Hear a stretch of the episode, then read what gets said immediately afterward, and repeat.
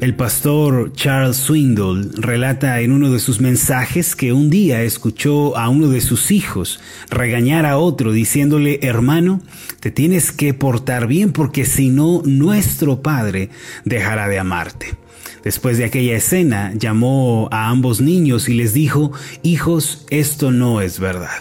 Yo no puedo dejar de amarlos jamás. Uno de los niños respondió, pero papá, ¿tú nos seguirás amando si nos volviéramos malos? Swindle le dijo, sí, yo los seguiré amando tanto si son buenos como si se volvieran terriblemente malos. Pero hijo, habrá una diferencia en mi amor. Los niños le miraron con atención y el pastor continuó, Si ustedes son buenos, yo los amaré con un amor que me hará sentir profundamente feliz y realizado, pero si son malos, los amaré con un amor que me producirá mucho dolor y sufrimiento.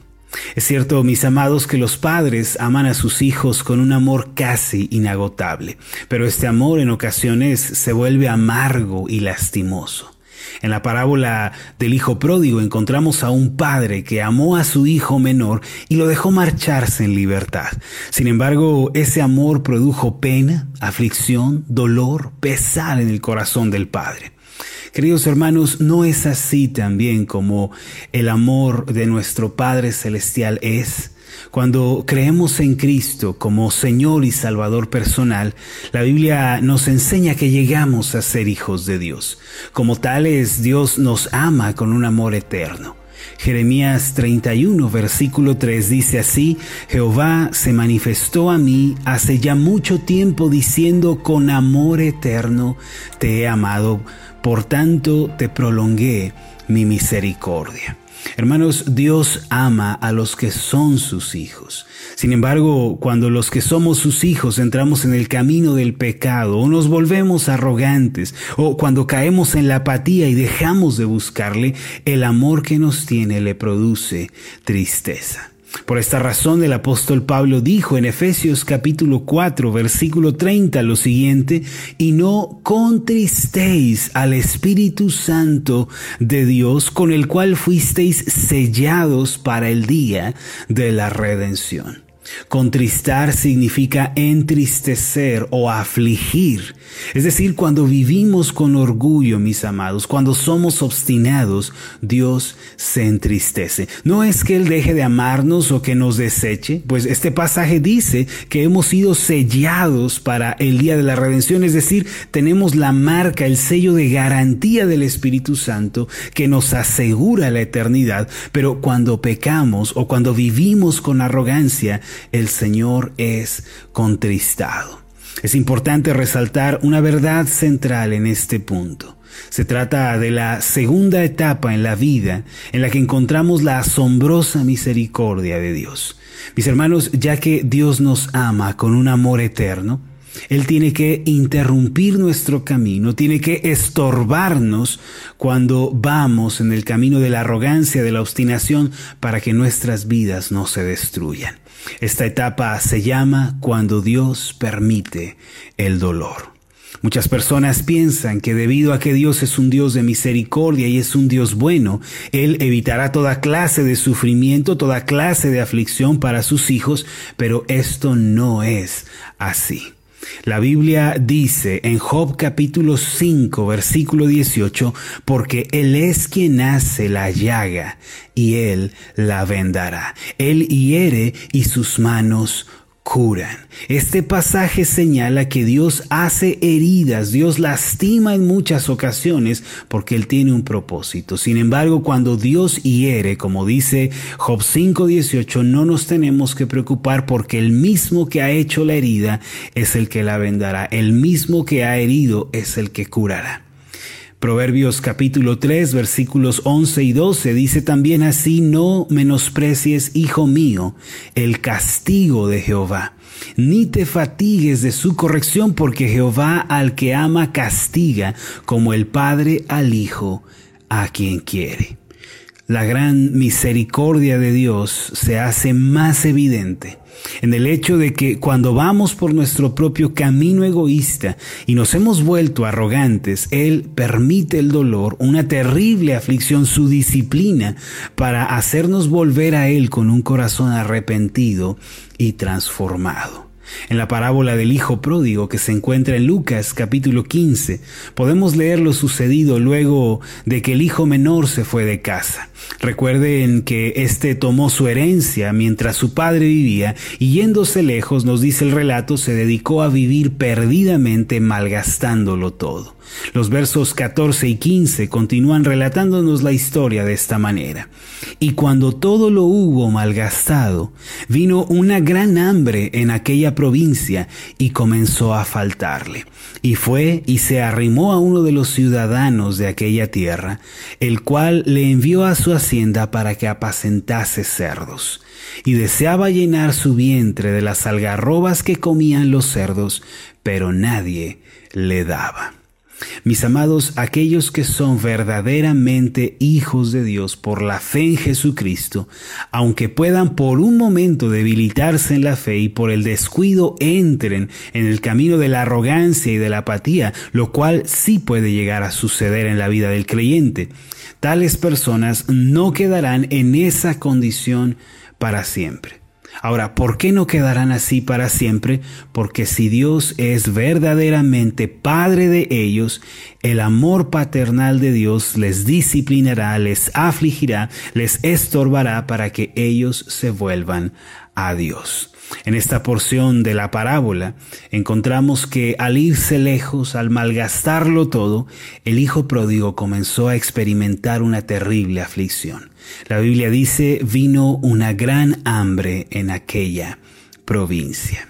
Hermanos, cuando nosotros nos volvemos soberbios, arrogantes, descuidados, es muy probable que Dios enviará a nuestra vida también una terrible hambre, una gran aflicción o un gran quebranto. Una porción del el Salmo 23 que tanto amamos repetir. En lo personal yo lo repito todas las noches en los oídos de mis bebés. Eh, porque es un salmo precioso, creo que muchos lo conocemos. Una porción de este salmo en el versículo 4, en la última parte dice, tu vara y tu callado me infundirán aliento. Ahora, ¿alguna vez se ha preguntado por qué razón el pastor trae una vara y un callado? Miren, el callado es una especie de báculo rígido que sirve para apoyo del pastor a la hora de caminar, pero también por sus características duras, rígidas, se usa como arma para proteger al rebaño. No obstante, la vara es una rama alargada que hace la función de un látigo y esta se usa especialmente cuando una oveja comienza a apartarse del rebaño o insiste en ir por su propio camino dejando atrás al pastor. No es que el pastor deje caer el azote de la vara sobre la espalda de la oveja por entretenimiento o porque la quiera hacer sufrir, es por misericordia y con la finalidad de preservarle la vida que el pastor tiene que usar la vara y producirle dolor a la oveja. Nuestras vidas, mis amados, se parecen mucho a la de las ovejas. Muchas veces entramos en caminos que no son agradables a Dios. A menudo sabemos qué es lo que no honra al Señor, pero de igual modo decidimos ir por ese camino. Eso es obstinación y es un pecado y Dios ejecutará su disciplina en esta situación. ¿Qué hace Dios cuando nosotros vivimos en estas condiciones? Él va a emplear la vara para hacernos volver a su camino. O dicho de otra forma, como lo declara Hebreos 12:6, azota a todo el que recibe por hijo. Por lo tanto, mis amados, es necesario que el Señor nos corrija como un padre corrige a sus hijos. Para ello, Él emplea su vara y su callado. De esta forma, si estamos en malos caminos o en rebeldía, Él nos hará volver a su rebaño gracias a su amor y misericordia y nos dará su aliento. A veces esa vara llega a sentirse como la bancarrota Puede sentirse como el despido de un trabajo, la separación dura y amarga del matrimonio, un accidente como en mi caso, el fracaso en algún área de la vida. Es decir, esta vara puede manifestarse de diferentes maneras. Si el día de hoy ustedes están experimentando el azote de Dios en sus vidas, no deben tener ningún temor. ¿Por qué? Porque la vara está en manos de Dios. No está en manos del diablo, ni del destino, ni de la suerte o la casualidad. La vara está en manos de un Dios de misericordia. La vara que nos azota, que nos disciplina, está en las tiernas manos de un Dios misericordioso. Así que si están experimentando el azote de Dios, no teman. Por el contrario, hermanos, deben hacer un alto en su camino, deben reflexionar sobre su vida y volverse a Dios en arrepentimiento. Yo sé que muchas personas relacionan la disciplina con la frialdad o el enojo, pero en la Biblia la disciplina es absoluta misericordia.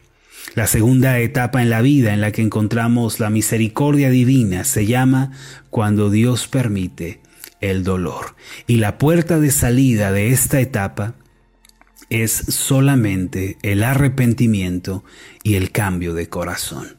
El salmista dijo en el Salmo 119, 67, antes que fuera yo humillado, descarriado andaba, mas ahora guardo tu palabra. Miren el fruto de el haber sido quebrantado y humillado es guardar la palabra de Dios u ordenar nuestros pasos. El versículo 71 del Salmo 119 dice, bueno me es haber sido humillado para que aprenda tus estatutos. Si estamos descarriados, entonces el Señor, quien nos ama y tiene misericordia de nosotros, nos quebrantará como el barro, nos hará volver a su camino. Si nos arrepentimos y dejamos la vida obstinada, seremos restaurados y ayudados y un milagro ocurrirá en nuestro entorno. Mis amados, hoy es un buen día para arrepentirnos de nuestras faltas, para examinar nuestro corazón a la luz de la palabra. Confesemos todo pecado, toda obstinación en la que hayamos entrado. Después salgamos de ese camino que no le agrada al Señor y comencemos a vivir como es digno de los hijos de Dios. Vamos a hacer una oración. Amoroso Dios, Padre Celestial, muchas gracias te damos por la tremenda bendición que encontramos en tu palabra. Nos damos cuenta, Señor, que hay etapas en nuestra vida en que tu misericordia se siente como disciplina, como una vara que cae sobre nosotros. Es cuando tú permites el dolor. Muchas veces, Señor, vas a estorbar a tus hijos, vas a disciplinarlos, vas a azotarlos porque los amas y los quieres corregir. Padre, aunque al principio la disciplina no es dulce y no nos parece grata, Debemos ir adelante con fe, sabiendo, Señor, que tu disciplina va a producir un fruto apacible de justicia para los que en ella han sido ejercitados. Padre, gracias por todas las veces que has impedido nuestro camino, por todas las veces que enviaste un hambre a la tierra para quebrantarnos, para que nuestros ojos se volvieran a ti. Gracias, Señor, porque antes de ser humillados estábamos descarriados, pero ahora guardamos tu palabra. Gracias, Por tu disciplina. En el nombre de Jesús. Amén y amén.